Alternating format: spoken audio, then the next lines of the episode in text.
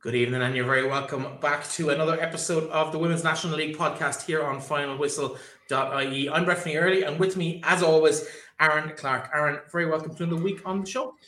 Looking forward to it. Looking forward to another another interesting couple of weeks, especially after back of last week's results and what's to come this weekend. I think uh, we sort of had a little bit of a chat last week about what we think might happen, and I, th- I think the week that we've had, the weekend we've had, it's it's going to be interesting to, to digest it and and look and look because I don't think anybody's going to be able to call this women's national league now the way things are going. No, I did put my money where my mouth is last week, and I said if Athlone win, my favourites to win the league.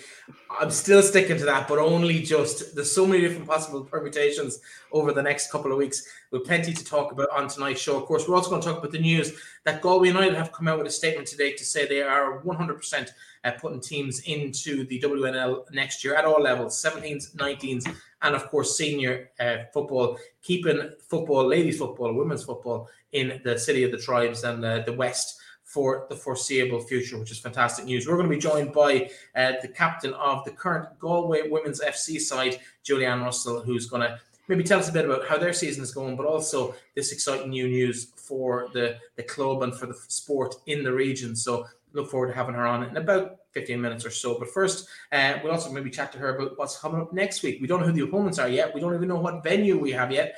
Aaron, I know you have two flights booked. You've got you've got bags packed. You've got the snow stuff for Austria. You've got well, probably the snow stuff for Scotland as well. Um, it's going to be a, a, busy, busy couple of weeks for everybody involved in, in women's football over the next. Haven't I haven't haven't got a thing packed yet. Haven't even got a suitcase out. But I was just having a nosy today, being curious, and I was like, Ryanair flights to Austria next Monday, next Sunday and Monday are sold out. Aer Lingus are going through the roof. Scotland is cheap enough for people, but yeah, I've flights booked about. Looking forward to tomorrow evening to seeing where we're gonna go. I don't really care to be honest at this stage. I just, I just want to, I just want to know. Um, you, Aust- um, have you? Uh, are you going to sicken people and tell them what you got the flights for? I think for myself, for myself and Andy the photographer, we paid hundred quid in total for both Austria and Glasgow return for the two of us. So 50 quid each return to both countries. When we booked it, I think you can't go wrong now. And glad we booked it there because I wouldn't want to be paying through the nose last minute, which we probably would have otherwise.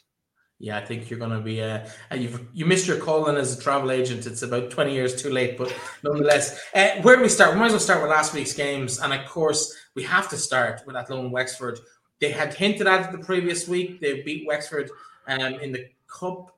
Uh, probably a little bit against the run of play. I know I'll get in trouble for saying that, but uh, or not against the run of play, but against the run of form. The manner of it. Yeah, exactly. The 3 0 results. But last weekend, they were really hoping this league wide open. And it's it's been great watching just the buzz around the league. But let's go back to the game itself. Um, where do you stop talking about Athlone at the moment? You just can't. And I think Madison Gibson's Madison Gibson's the name on everybody's everybody's mouth now probably if she had come in a couple of months earlier, she, would probably be in the running for the Player of the Year award. Probably just the fact she came in mid-season didn't help her, but she's been absolutely superb. Took a lot of the pressure off the likes of Emily Corbett. And the thing about them is, we, we said last week is they backed up a result against one of the big teams for the first time, and then to go and do it again which was the even more impressive thing. The fact that they just don't look phased. I know Tommy Hewitt and TG Carr doing what he's supposed to do by saying listen, we're not in a title, we're not necessarily in a title race, doing what he has to do, but you can just see the buzz, the momentum, everything around the group, around the players, and like realistically, we everybody everybody is starting to talk about Athlone for the potential double, and with performances that they just keep pulling off. Like you're right at times what you've said over the season.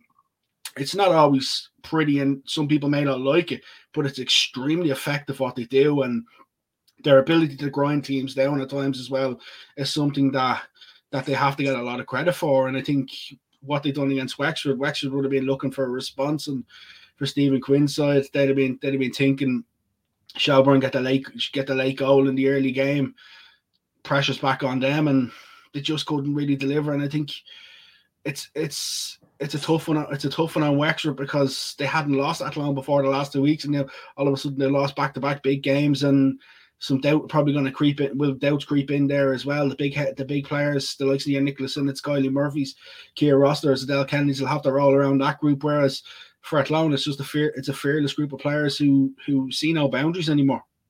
Absolutely, and I suppose even when uh, Wexford went up one up from the penalty spot early on, the first ten minutes, saving Clancy from the back of the net, uh, you're kind of worried for maybe maybe this is the moment when Athlone crumble, but we just saw them pick themselves up and, and keep going and and score one of what was a lot of last kind of 10 minute goals uh, to win that with Gillian Keenan. Um, but just that that kind of persistence and resilience, they've been really, really dominant all, all season in games and physically they dominate games. But to actually make a count on the score sheet, we're seeing this time for the first time really in the three years they've been in the league. Yeah, but the thing is, for many years, those Wexford dominating these sort of games physically as well. And the biggest thing that I like about Athlone is they just keep going until the very end. They're not re- they're not happy just to settle for a one-all draw against Wexford youths. They continue they continue and try to push and push and push till that last minute. And they got their reward on, on Saturday with the Gillian Keenan header. And I thought from their point from their point of view, the way they just continued to push it on. I, I like the way Tommy Hewitt used his bench as well. And it's it's now a case that they're not necessarily just eleven. They've got the best eleven players on the pitch. Emily Corbett didn't even start the game. Shows he, he he can afford to make some some sort of change. And I think they're just willing to put the sacrifice absolutely everything from it. It reminds me of watching some underage teams in previous years gone by under Dave Connell, where he used to use a, a thing where the players would run themselves into the ground. He'd take them off, he'd put three fresh players on. And that sort of reminds me a lot a bit of a about Athlone that's they'll go until they have no more. Then they'll bring on someone else, and that next person will go again. Absolutely. Well, listen, you mentioned the Shells game. Let's jump to that one next. Um, Cork, first goal, uh, first minute, first goal. Becky Casson put them 1 0 up. Uh, she also managed to put in the other net not that long later, uh, just before the halftime interval. But it was a, a late strike from Megan Smyth Lynch. Saw them take all three points in that one. And as you said, keep the pressure on Wexford. Shells, they needed a win. It's been a while. And, and they've looked fallible over the last couple of weeks. So from their point of view, they'll be happy just to get a win, even if it's not the most convincing. Yeah, absolutely. But a bit of contentiousness about the Cork penalty for the fact that there was a bit of arguments over I can't remember. I think it was uh, I think it was Christina Dring that was fouled, but she'd been off off injured and hadn't actually left the play, field of play after receiving treatment. And the Shells players were a little bit displeased, obviously being fouled then for the penalty. The referee sort of said he made the mistake in, in not sending the player off the pitch after getting the treatment. But no doubt it was a clear pound. It was a clear penalty all day, and Becky Casson put it into the top corner probably before that Cork should have should have scored. Um, I think the minute's wrong. It was it was slightly late in the first minute. Um, they, they actually hit the crossbar in the first couple of minutes as well, and they, they had other chances. When they go in one all at half time, they're probably extremely disappointed. It was just a corner that wasn't cleared. Come to Becky Casson to the back post, she probably thought she had to play it straight away. Maybe had a little bit more time, a bit more communication from her, her defense and goalkeeper. She could have potentially got rid of it into the. She tried to just get rid of it, but it, but it just skewed off the foot. And in terms of the second half, I thought the one thing about Cork uh, compared to earlier in the season with Danny Murphy is that they continued to push, they continued to try, they continued to do things maybe that they weren't able to do earlier in the season. And it was a much, much improved Cork side. I think for Shelbourne, Megan Smyth Lynch coming off the bench three minutes before three minutes to go, and she she she thinks the ball over the keeper's head about 25, 30 yards out. One of them audacious things that Megan Megan will try when when she's given that little bit of space and if you if you to say anything, it's probably another one of the get out jail free cards for Shelbourne. The only question you have to ask is how many are they going to get away with this season, because they've had quite a few this year, and from from their point of view, they just needed to stop to stop the rot. I think the Bohs win the week before was good. That in the in the cup that it gave them a little opportunity to break away from the league after the pressure of the two defeats and. With that win, closing the gap to Wexford Youths, they'll just be happy to walk away with three points because they probably didn't deserve them. We'll hear from both managers after that game later in the program. But uh, maybe let's go west out to Galway, where uh, Galway hosted DLR. Uh, the game went ebbed and flowed. Galway were in the lead, DLR were in the lead, back level, and DLR sealed it late on. Um, we're going to hear from Julianne very, very shortly in terms of her her thoughts on the game. But uh, before we do, what were your thoughts on on this performance? Is it the kind of performance we've been missing from DLR for, in recent months? Patches of patches of are good and patches of it aren't so aren't so good. I think the last goal in particular, I think whatever Burley does is is, is very very good. The fact that she had the audacious and the confidence to actually bring it so narrow before trying to loop the ball out, over into the net, I thought was was showed a, a player on form for DLR Waves. It was a, it was a good win, but for Cork, for Galway, it's it's one of them that it's the last couple of weeks haven't been great. That they've since the announcement with what's gone on, they just haven't been able to get that that going on the pitch. I think Alan Murphy and even Julianne will be a little bit disappointed with that that they haven't got that form because they're now starting to allow DLR and allow Bohs to reel them back in, and they could see themselves sliding down the league table unless they get a couple of results in their last couple of games. Interesting enough, they have they have a potential to, to throw one or two banana skins into the into the final mix for the league title. And I think you've seen when they had when they done that last year against Peamount, they'll they'll be looking to do that again. I think from a Galway point of view, they'll just want to see the season out at this stage. Just try try finish with as many wins as possible in the last three games. And hopefully with a, a fresh start next season under a new Galway United banner. Um, we might as well bring Julianne in at this point. Uh, Julianne, you're very, very welcome to the program. Thanks a million, Bethany. Good to be here.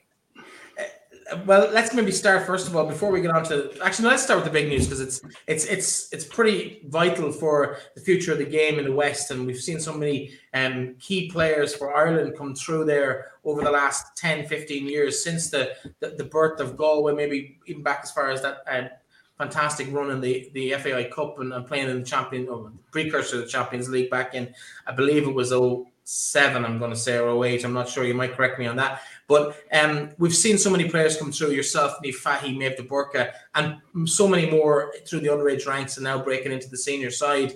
Um, Heather Payne, another one. And, and it's important to have that option for girls in that region. How important was today's announcement? Yeah, um, look, it was so important for for Galway United to come and back us. Um, as you mentioned, there's so much talent that have, have come out of the West and out of Galway in particular. And we can see in the underage teams that there's so much talent um, that that's still here. So yeah, I think it's just vital that we have a club in Galway and um, under Galway United. I think it's really good to to be seeing this across the league with all the different clubs like Sligo Rovers, Shells, Athlone, Treaty, just to name a few. To have that joint um, men's and women's side is just vital to progress um, football in Ireland. Two prong question on this one: Were you ever worried you wouldn't get one in Galway, uh, a team next year in Galway? And what's the last couple of weeks been like for you players? Uh, to be totally honest, I I wasn't worried. I I knew that um, with the amount of talent that's here and with the drive of women's sport in general, um, that that we someone will come in and and um, kind of save the day, I suppose. So um, yeah, I, I was kind of quite um, positive that that Galway United would come in, and I think it's good for them as a club. Um, and also if they have um, they obviously have the ambition to to go into the Premier Division as well, and um, to have the women's side within the club is is really good for them. Um, and then I suppose to answer your second question, um, yeah, the last couple of weeks, I suppose, um, in terms of our results, uh, haven't uh, been looking good, haven't gone our way. Um, don't want to say that the stuff that was going on in the background affected our performances because like it shouldn't, but potentially it might have been in some people's minds. But um, at the end of the day, I just think it, it wasn't good enough by us, the players, for some of the performances and some of the sloppy goals that we gave away. Julianne, in terms of, I suppose, uh, what Galway United coming into the, the sport or the, to the women's section of the sport at least next year, on a practical level, is it still going to be um, the same kind of setup in terms of you're still going to play at Eamonn Deacy Park, or or what do you know at this point about what it's going to look like next year compared to how it looks at the moment? To be totally honest, uh, we don't have full details on, on what it's going to look like in the future. I imagine we'll be playing in Deacy Park because that's where the men play. That's where we have been playing the last couple of years as well. So I imagine the stadium will, will stay the same, but from a um, operational point of view, we don't have kind of full visibility into that yet. And just even in terms of it's a it's a slightly different fan base as well because we've seen when Bohs come the likes of Bohs come into the league, their men's supporters get behind, and we've seen with, with Shells as well, the ultras behind. They go, are you hoping that, that the whole of Galway will roll in behind this project? Yeah, absolutely. And I think, look, Galway United, um, the men's team have a really good fan base. And um, I think if we can leverage their kind of um, what they're doing into the women's game will definitely help. And I think, as I mentioned earlier, women's sport is, is growing um, and like media and attention is getting really big. So I think if we can um, just keep growing on, on what's there, um, it'll be really good for the club and for Galway um, in general for women's football obviously this kind of gone on a different tangent than we might have done. We actually had you confirmed on the show before this the statement came out, so it's kind of fortuitous in some respects uh, that we have you this evening. But in, in, terms of, I suppose, your own point of view over the next couple of, of, of weeks and, and, to the end of the season, like um, you talked about the kind of re- relatively poor form by your own standards. You do have that chance to throw banana skin into a couple of uh, league challengers. You did it last year. Can we see a repeat of that this year?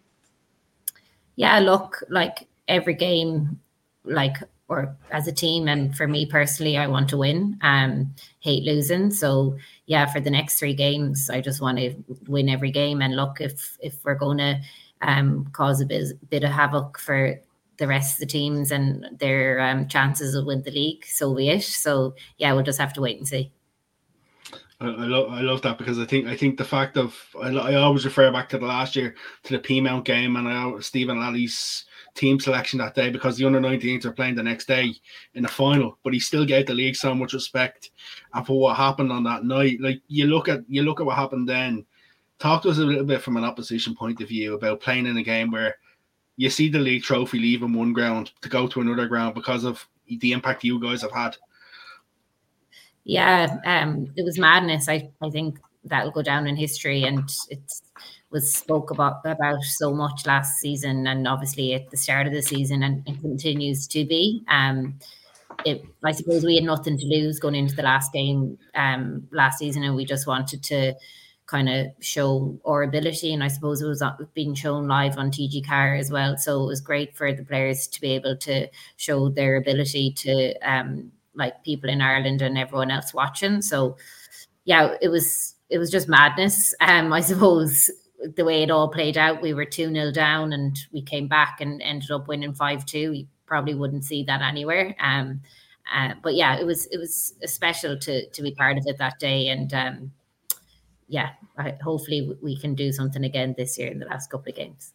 Yeah, the fixtures computer had a bit of a sick sense of humor putting you against Peamount in the last day again this season. I think they were looking for uh, Lightning to strike twice, and who knows, maybe it will in a couple of weeks. Uh, plenty of road between now and then before we find out exactly how that plans. Definitely, don't forget, Athlone won't be hoping. Athlone will be hoping they, they don't do it. They don't do favors either because they've Athlone as well.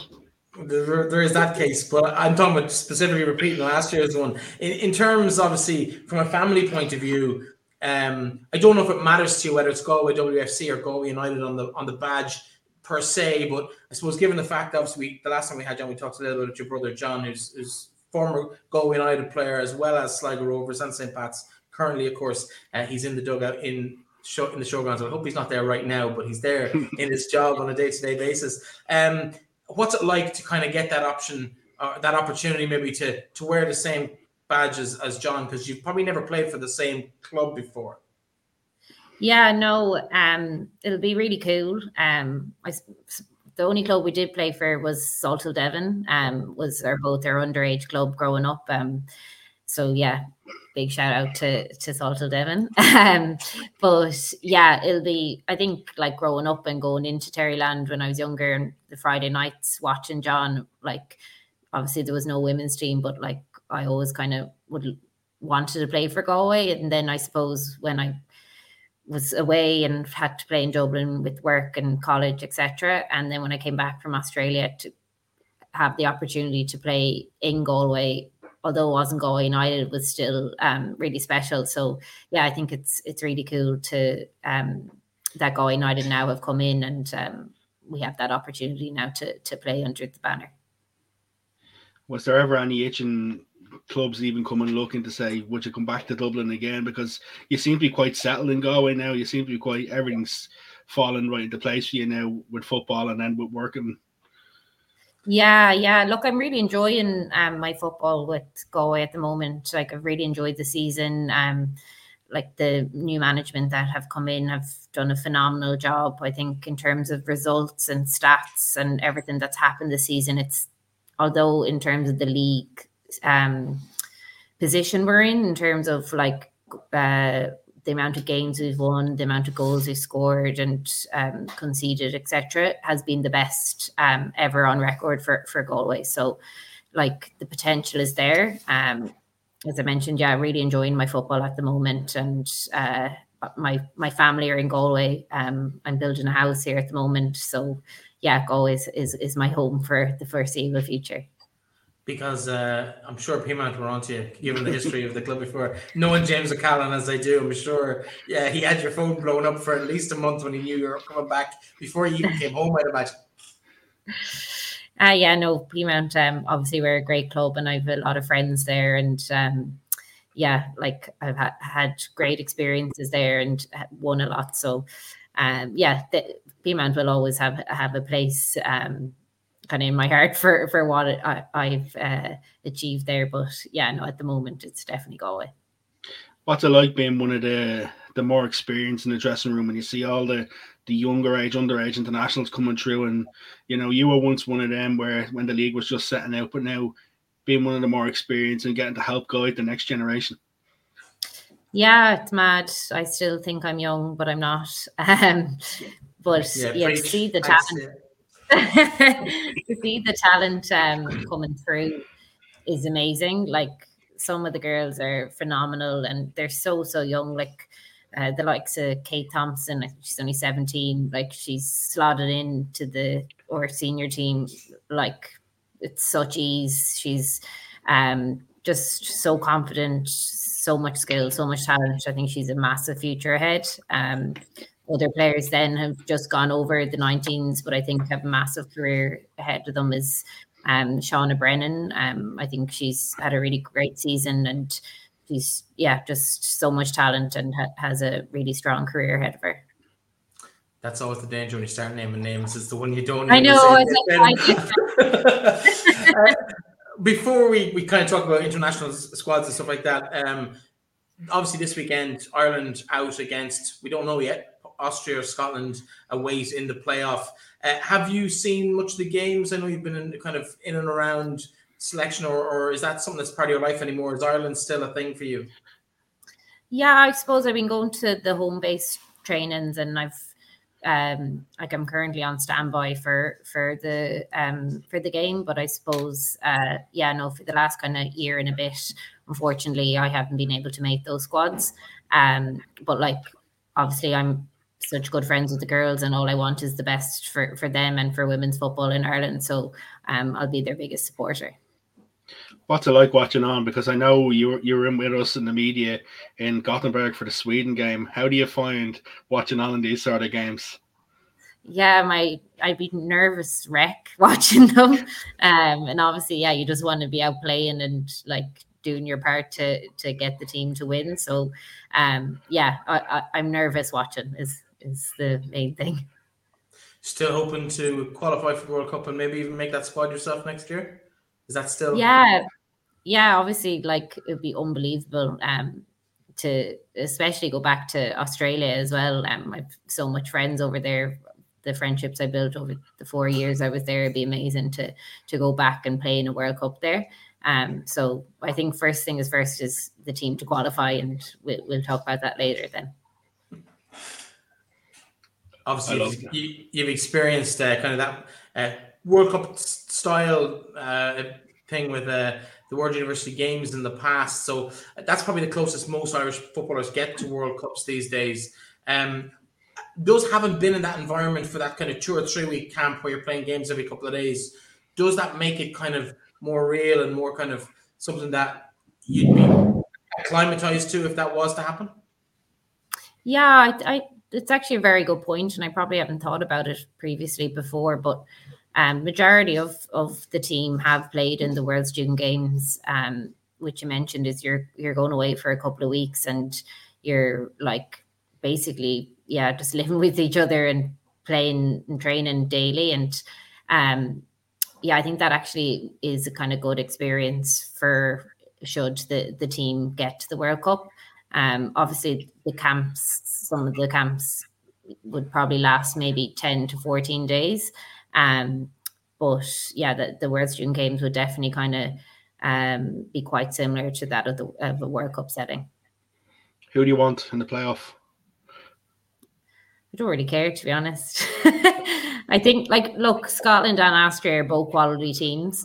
Um, like potentially Scotland because they we probably be similar to them in the, the kind of style and uh, the girls would probably know a lot of the girls and playing going up against them. But look, I, I don't think it matters. Like the girls are going to be so pumped for it and just ready for for either team. Um, and yeah, just made the best team win on the day obviously mathematically before we let you go uh, we've been very generous with your time this evening but mathematically galway out of the contention for the top four spots at the moment there's four teams in it three points between them three games to go. If you were a betting woman which of course you're not because you play in the league but if you were where would you be casting your your uh, your uh, coins uh, against uh, which team would you be backing to win the league? Uh it's a tough one like but I think um, if I had to, I'm not a betting woman, but if I had to, um, I would put my money on Peamount. Ooh, hmm. Inter- yeah. interesting. The one thing I will say is it's apart from uh, even including the likes of Athlone, the most informed team at the moment. Yeah, yeah. I think look, they they've had a few blips during the season. Um, against kind of Bohs. Obviously, they got the three points taken away from them with the Sligo mishap. Um, but in terms of performance, I think they're the most on form team and they scored the most goals. Um, and yeah, I if I had to pick, I, I think that they will um, nip it in the end. I was going to go, but one other question just before you go, and that's you've played abroad, you've played in Australia, you've played in England for a brief period with Doncaster, but what's your thought on this kind of drain of talent? Uh, we saw Shells last year scoring goals for fun. Now it's like they can't score even when they're given the easiest opportunities in the world. Um, yeah. They've lost so much attacking talent, you know, um, over the last few years or last year maybe or so. And the same with Peamount to some extent. Um, how do we continue that to, to kind of keep the, the standards high with these players moving abroad? And, and what can we do to stop them going?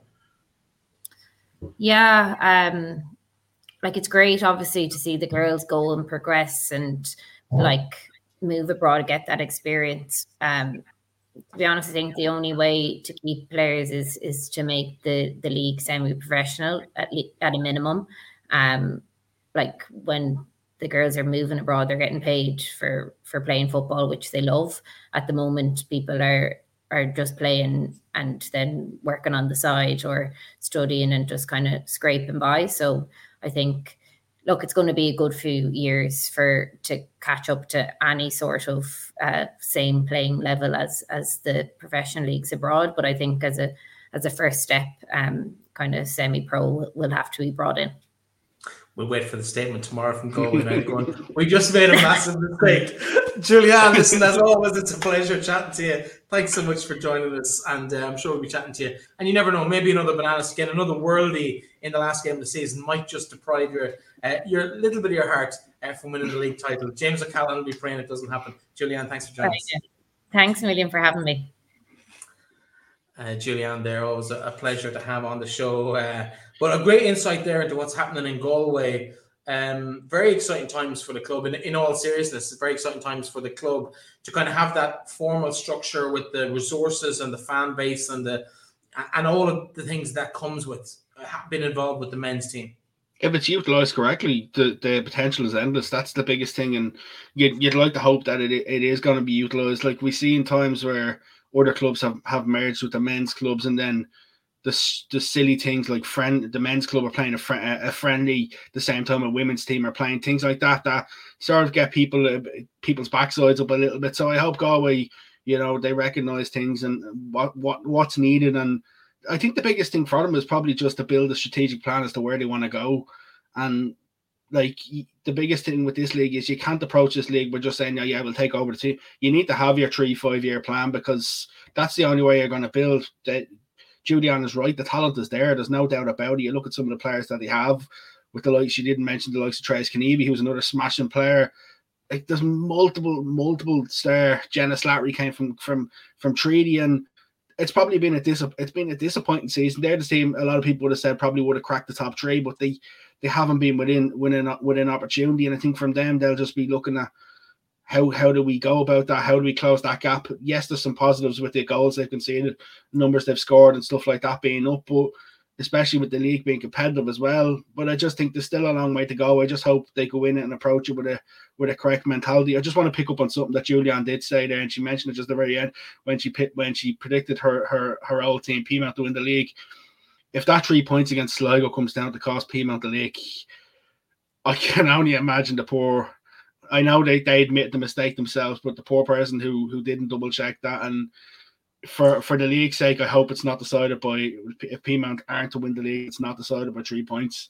Yeah, but by all accounts, that check was was done. The double check was done, uh, but there was a miscommunication somewhere along the line. It's un, it's regrettable for everybody involved. But listen, that's well uh, well and truly under the bridge at this stage. We speaking of Sligo Rovers, uh, we haven't actually talked about their game at the weekend yet. They were the second or the last game of the weekend. They played Sunday afternoon because of the men's game um, on Saturday night. And again, that sort of stuff you talked about, the women could have comfortably played that game at two o'clock and the men play at 7.30, but because of that kind of thing, oh, we can't let anyone play on the pitch before the men play, but yet they're happy to let the men play on the pitch before the women. It just seems to be a bit strange, but uh, that's not specific to Sligo. That's every club in the league. But in terms of um, where they're going, they dominated that game, but just couldn't find the back of the net until the very, very end. What a strike from Cara Griffin uh, early on in the game, I think maybe eight, nine minutes into the match. Just a very opportunist kind of spotted the keeper off the line. Amy Mahon really didn't have a chance when she made the, the when she came out for the ball, didn't make it. She was in no man's land, and what a finish from Cara Griffin. Did she mean it, or was it just a hit and hope? I think she. Uh, she'll say she meant it. I think she did. The only thing I will say is I've been raving about Cara Griffin for a long time since she first burst onto the scene. Seen her as, as a young 16, 17 year old when she came in for Limerick and still shows that that ability. And I think from from a, a treaty point of view, having done on last week, you could see how positive he was about them potentially getting something out of the game and, and a performance. Yes, Sligo dominated the game. Probably should be disappointed not to take the three points, but from a side who haven't taken points since the break, getting the one point, you'll probably be you'll probably be frustrated that it's not more. But I think from them, they've got some difficult games to finish off the season as well. So that was their chance of probably finishing with another with another three points. Treaty, they've just be delighted to pick up another point for the fact that it's only the second time and coincidentally the second time against Sligo. I do want to pick up on your point of the uh, the game being played on Sunday. It's the same thing with what was announced today. That's quite annoying me and frustrating me with the fact that the League of Ireland Premier Division will finish on the same night as the FAI Cup final for women, which is due to kick off at three o'clock, and then the men's kick off at seven o'clock. I think that's absolutely scandalous, considering they're both run by the same person. The, the coverage that the women's league will lose because all eyes will be on Shamrock Rovers if they win the league or or Derry if Derry actually succeed. Well, though, there's a there's a big gap. That that league could be done and dusted a week or two earlier than that. But then again, I'm not saying it will, but but it, it could be. Uh, but I take your point. You know, they'll all, they'll all, the yeah. journalists will all be in the journalists will all be in UCD because they'll want to get that uh that story or that celebration with that that Stephen Bradley comment after the game. And I think for, for that sort of thing, it's disappointing because they moved the women's out of the Tallaght Stadium to to say that uh, out of the Aviva Stadium to say that it wasn't it wasn't sustainable having it before the men's game with the gap in between and stuff like that. Then they gave it its own day on in, in Tallaght the last couple of years, and now to put them fixtures, I think it's it's it's it's poor. It's it, it doesn't sit well with me. I think the fact they could have played them them League of Ireland games on the Monday night and happily finished it, it still gives six days until the cup final. Shelbourne, Shelbourne, uh, Shelbourne, the likes of Treaty, they wouldn't have Treaty potentially if they make the playoff these far in the playoffs could still be in it if they get successful. Waterford same as well. And I think from a Derry City point of view, they wouldn't mind playing that on the Monday night and then playing the cup final if they if they make. I just think it's it's poor to have them clashing. I understand they couldn't play the Friday because Rovers are in Europe, but to put them I on think, the Sunday. I think for economic reasons, Monday night's a non-runner for the final game of the season. But but that's probably not argument for another day. But at the same time, I think you're you're probably correct in in theory. But it's frustrating. But it's it's this, the way it's always been, and that's the one concern I'd have about the growth of men's involvement, men's teams' involvement in the women's game. It's the only downside I see. uh, from having them involved. It's, it's the odd Uh, push out when when they clash. Yeah, Yeah. Uh, we didn't also touch on the other game, which of course was the Peamount match. Um, Peamount, they were tight enough against Bohs. They've been fairly competitive this year. Those clashes. Um, Peamount managed to come through this time. Stephanie Roche penalty just before half the half hour mark. Um, hadn't seen a strike from her in a while, so she'll be happy to be back on the on the score sheet. Uh, back winning ways, and Peamount, as you said, they're on form. Is it too little, too late though for the title push? I don't know Not if it is. too, yeah. I, d- I don't know if it is because the fact that if they beat Wexford, they'll go level on points with Wexford.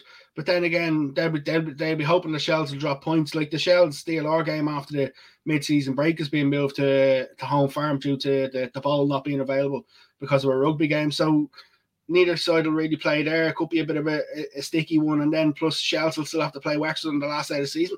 I don't think it's it's necessarily out of there. I think more of it more for Wexford for for Athlone and, and Peamount, I don't think they'll maybe win the league based off a straight ending of, of the three games. They may have to win it in the playoff if they're going to be successful. But I think they're timing their run nicely in terms of where they are. They've got the momentum on their side. From a Bohs point of view, you'd have to be disappointed that's two weeks in a row you've lost to a, a penalties is the only thing that's that's been the difference between you winning and losing a game. They haven't they've beaten Peamount once this season and drawn with them once this season. So for Peamount, I think it's it's it's great that they- they've just managed to get that monkey off the back because there's no doubt they'll be they'd have been frustrated with the results earlier in the season. And yeah, I just I do I, I think they are timing their run nicely, but if maybe it, it could be a little bit too far too far. But if they beat Wexford, it gives them a chance. Absolutely. Um, of course, we did uh, mention that we were going to hear from the two managers after that Shells game at the weekend. So uh, let's hear from maybe first we'll t- listen to what Noel King had to say to you after the game on Saturday afternoon, Aaron. Here's what Noel King had to say. Late goals have been have been something that have come. You've scored a couple this season. I think you'd just be happy it's the three points and you walk out and talk about with, it, with a win. Yeah, it was a strange game. You know, it was a we conceded the first goal, which wasn't really a penalty. I suppose everyone is in agreement with that, but that's the state. So it gives them a boost. Cork, they've developing as a as a team, really improving, and it causes huge problems. Uh, but I thought the girls, our girls, stood stood with it, played well, kept going, kept going, got the goal back, and then got the winner very very late. But uh, the good thing about that was didn't give uh, Cork too much time to come back at us, although they did try very hard in the last minute or two to uh, in around the penalty area. Keeper made a superb, a couple of superb saves Yeah, today. Carney was great. She was really great. That's her debut, really. I know she played it a game previously, but uh, she came in, she done well, and no complaints. But I thought the whole team had a, had a good spirit. There was never say die. I think people thought, myself included, it might have been gone, and all of a sudden we get a goal. So who knows? Maybe that's an omen. In, t- in terms of the, the, the performance itself, for the fact that you'd scored late on, if you hadn't got the three points, you probably would have been thinking the league maybe just a little bit too far, but now it still puts you right back in that battle. Yeah, you know, if we lose another game, that's it. I'd say that's curtains. But uh, we have to keep keep going, keep going, and hoping. Uh, but not hoping. We we played well, good resilience, good determination. Uh, passing, which is normally one of our good things, uh, wasn't as good as we, we want. But we'll get after that, and we'll, we'll try and improve for the next DLR. Couple of weeks break now between now and then. How do you how do you change things? Will you be hoping to maybe have one or two players back? Jess Gargan's still out. Jess is out, Rachel has a whole too many out to be saying it, but it doesn't matter. I think we have another problem coming from today's match, but that has to be verified. Uh, a serious injury, but look, it is what it is. We have a squad, and you've seen the squad today was, was used to its fullest, and we've good players, and we've had, we have a chance. So we must keep going as long as we have a chance. Brilliant, One loss against Shelbourne, goal to concede, but from your point of view, must be a lot of positives. Oh, there's huge amounts of positives. As, as I said to the girls afterwards, I like I know they're so disappointed after the game, but for me, it's like we wouldn't have done that when I first come in. We wouldn't have stuck in a game when it was kind of backs to the wall, and we wouldn't have showed a bit of grit and determination to want to throw yourself in front of a ball and a block and a shot. You know, I mean, I'm never talking to Meg again. When we're on the A license, I won't ever be speaking to her anyway. Make sure well works wrong. But I mean, look, if you're going to lose a game, lose by a goal like that. I mean, it was a great strike. You know, lobbed the keeper from 25 yards, and you know that's what she can do. And you know, I feel we created some chances. We just got to be more ruthless in the final third. In terms of that, in terms of that goal, a bit you feel a bit sorry for your goalkeeper because she's had a, a superb game up until that. Like, Abby's been brilliant. Like you know, like she's still a young girl and she's still learning. You know, and, uh, and she's the one person who'd be more critical of her than anyone else. And I think she had really, really good game. Kicking was good, distribution, coming out for crosses, made a couple of decent saves, and I think look, I know she'll come back to me and tell me what she could have done better. So you know, for me, I'm not fussed about the goal and the way we conceded it. You know, I'm more I'm more happy with the performance overall in terms of how hard we worked. And you know, I know we can be a bit better on the ball, and that probably wasn't our best game on the ball. But you're not always going to play well, and when you're not playing well, can you be determined and stick in and make make it difficult for other teams? And I felt we did that today. Before you got the penalty, you had another superb opportunity where you hit the crossbar. You're probably thinking, there's not many of these going to come about. One that probably on another day you just want to put away. Yeah, oh, 100%. You know, look, an inch lower and it goes in the goal, and that's football, isn't it? I suppose that. I mean, we created another good chance like a minute to go with Christina Dring when she's one v one with the keeper, and we sk- we scored that. It's two two, and you, you've got the result probably what you deserved out of the game. I think that you know, for me, the biggest thing I want teams to respect us. I want them to understand that, like you know, we're not an easy pushover anymore. You know, we're, we're here to win games, and we're here to try and be as competitive as we can in the top end of the table. And I think that we earned respect from Shelbourne today, and that's the biggest thing for me to take away from it. Do you think it's a it's good the fact that you backed it up as well with the Galway result recently? It's it's not a case of maybe Cork putting one performance in the odd time here and there. It's it's more consistent now.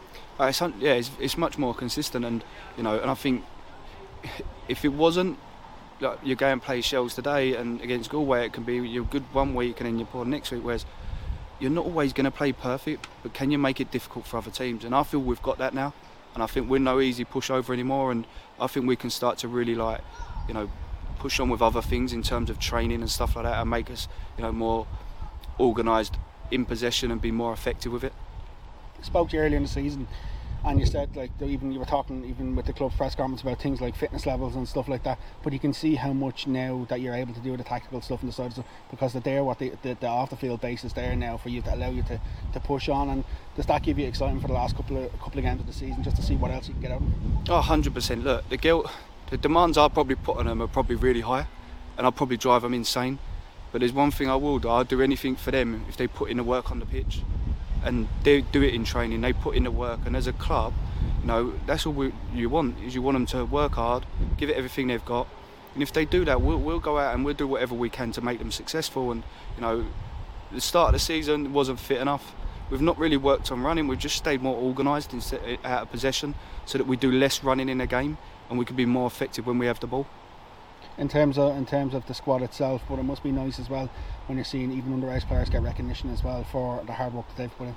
Yeah, no, look, I mean, ideally we would love to have Heidi and Fiona here today, but they're away with the 17s, you know, and they would have made a difference in the game. I think they were a subject probably could use, and you know, like Ellie, Ellie getting called up to the um, 19s, and you know, she got dropped from the squad, then put back in it, and you know, and it's the same with Chloe. Like Chloe's been dropped from the squad with no communication, no chat, no talk to her what she needs to do better. And it's like, you know, I've got to pick that kid up when she comes into training, and like for me, she deserves to be in it. And I just, I, I, I just, if I really want to talk about it, I'll probably say a lot of stuff that get me in trouble. But you know, I just think that the communication and how we deal with certain situations, we've got to understand these girls are young. You know, like, and as I've said to them, like one week you might be in the team, one week you're not. But what I will do is I'll help. I'll help you understand why and help you improve as a player. Whereas, you know, for me, Eva Mannion's probably she's upset after the game because she gave the ball away in the middle of the pitch for the goal. I don't care. Uh, I really don't. Just give the ball away. But as I said to her afterwards, there'll be plenty of times in a season where you're going to save us. So don't worry about the mistake. Is, is it fair to say one of the biggest characteristics you probably bring is the way you've been able to manage the players in terms of the man management and, and the confidence that you've been able to bring into them? Yeah, I think we've changed a lot in terms of the club as well. You know, we've we've we've done a lot of things to try and implement a better structure. Um, the club are fully behind the girls and really pushing on with it, and you know people will see that next year. Like we are one club; it's not two separate clubs. And I think, like for me, the one thing I've asked from is if you don't play, just work for me. If you work for me, I'll do anything with, and so will the club. And that that's probably the biggest thing we've done is to get them to work hard and be committed and you know give everything they've got on a match day. If it's not brilliant, we don't care as long as you give everything you've got. Brilliant. Thanks, Danny. No worries. Danny Murphy there giving his thoughts on uh, a whole range of topics. Darren, you really got him chatting after the game on Saturday. he's where he probably will end up in a little bit of bother with the FAI. Um, he'll get a word at least from somebody along the lines Um, but does he have a point? Is he right? Uh, is the communication from the FAI about squad selections and about players being involved is it good enough? Not always. Not always. There's, there's definitely room for improvement across across the board in terms of how it's done. We've seen it with players over, over the years that, you know, maybe they may not find out until the squad goes out and stuff like that. Thankfully, it's starting. It is starting to change, but I get his I get his frustrations, especially having lost the game as well. I think it'll be something that maybe he he probably picked up the phone himself since then and, and has had that conversation to ask what does she need to do. I think but he, he is right. I'd like to see players, if you've been in a squad previously, maybe the managers pick up the phone and say, hey, listen, this is what you need to do. This is where, where we think you're just short. Like I have heard of a couple of cases of Vera doing it recently where she's picked up the phone and she spoke to people and said, This is where you're short, this is why you're not here. So maybe it was just a timing thing that it wasn't done on this occasion and hopefully it's not something that that will happen much much going forward. Absolutely. We might take a look at the league tables before we wrap up the show. Of course, no games this weekend, but we have spoken about uh, the situation at the top of the table. Three points separate the top four sides Wexford, Shells, Peamount, and Athlone. And they all have, in some way, shape, or form, they all kind of have to play each other. At Athlone probably with the best run in, but starting in fourth place of that little mini league over the next couple of weeks. Uh, some exciting games after the international break. But first of all, that game on uh, Monday, I think it's Tuesday. going to be Tuesday. Apologies, it's going to be Tuesday, either in in Austria or in Scotland. You asked Julianne earlier who she'd like to play against or who she'd like to see Ireland feature against. She kind of sat on the fence. Uh, your thoughts? Who would you prefer to see Ireland get uh, next week? It's it's a tough one because they're two completely different types of teams. If you're going to play against Austria, you're going to get a team who are going to be extremely hard to break down. Probably Austria, there's no doubt about it. Austria is the more more difficult game of the two. I, I think. I think if we, if we were to get Scotland the opportunity to play in Hampden Park as well, it would be be something else. I think realistically, no matter who they get, the biggest thing is it's probably going to take a performance that we haven't delivered in the group so far to, to get through like if you look at the Finland game and you look at the Slovakia game, the Slovakia game in particular, there was lots of areas of that that was quite poor and you wouldn't get away with some of the mistakes that we got away with. Um, I think in terms of in terms of I would prefer Scotland. I'm not going to lie. I prefer I prefer a trip to Glasgow to to Hampden Park, but I think it will be. I think it'll be Austria, and I think we'll be going to Vienna. It's played an hour outside of Vienna, so it's in a, in a quite a small enough stadium. So hopefully some Irish, no matter where it is, will make the trip over. And I think it's gonna be it's gonna be difficult, Breffney. There's no if buts or maybes about it. You, to make this stage, you were probably looking at the draw and you're probably thinking, lovely if I can get if I get if I get Wales and Wales and Bosnia come out together, you're probably thinking, lovely if I get the if I get that happy days. And when you miss that when you're sort of thinking it's a it's a tough one. The, the other one you would have wanted to avoid is you would have wanted to avoid Belgium. We probably got one of the two harder teams who have to play in, in in the first round. But it's it's hard to call. It's it's one that will hopefully no more injuries this week. We've already lost Jess Ziu, plus they plus Ellen Molloy, Leanne Kiernan, Megan Connolly, Ruesha Littlejohn. You just hope the rest of the week they get in they get injury free and give it a good rattle. And if we're good enough, we're good enough. If not, hopefully they'll improve and they'll they'll come back and go again because this has been quite an enjoyable campaign, traveling and traveling and following the, the girls in green, and I'd love for it to continue as much. But I think if we are to be successful, we'll probably we probably may go all the way to penalties if Ireland are to if Ireland are to get any anything out of either against either Scotland or Austria. Yeah, well, uh, time will tell. Of course, Tuesday night, uh, when that will all be decided, we'll know if we're going to the World Cup. Well, we won't. We might know if we're going to the World Cup, but more than likely, even if we get through the uh, Tuesday night, we do face that double uh, that double round effectively in New Zealand potentially early next year. So uh, it's all convoluted. We went through it on the previous show. It's back in the archive somewhere if you want to go look for it. We're not going to drag it all up again. Uh, but listen, it's been an absolute pleasure um, having our guests tonight, of course. Um, Aaron, of course, as always, joining us here as well, and Julianne Russell from Galway.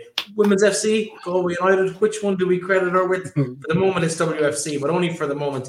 Uh, new exciting times ahead for everybody for in Galway, and I think as well for the league as we see some of the bigger guns in the league of Ireland really stepping up when it comes to women's football. We're seeing Galway. There's rumours Shamrock Rovers Uh, they've obviously come out with that as well. We've seen moves in Drogheda, we've seen moves in the Duck, we've seen moves in Cobh as well at underage levels. And I think within the next three to four years, we could see most of the clubs in the League of Ireland with female representation. Which, if you listen to the rugby show before this, you would have heard the Sligo manager, a Kiwi manager in Sligo, talk about when he was growing up in in us in New Zealand and playing club rugby in New Zealand. That the clubs that had women in the in the club and, and treated the women properly in the club were the stronger clubs for it. And I think the same is going to be true here of the league in Ireland. Aaron, thanks again for your company. Uh, enjoy the trip wherever it takes you, Vienna or Hampden Park. It's going to be one uh, exciting game on Tuesday night. Hopefully, fingers crossed. We'll be back with you again, uh, hopefully Wednesday night, unless Aaron's caught on a flight somewhere. You've got a bad record with return flights to Ireland. You like the uh, holidays on the insurance. give out, give out. My boss won't like that. Of course, tonight I must thank uh, Sean Comer, who was on production with us for the night. Aaron, as always, we'll be back with you again next week. Talk to you then.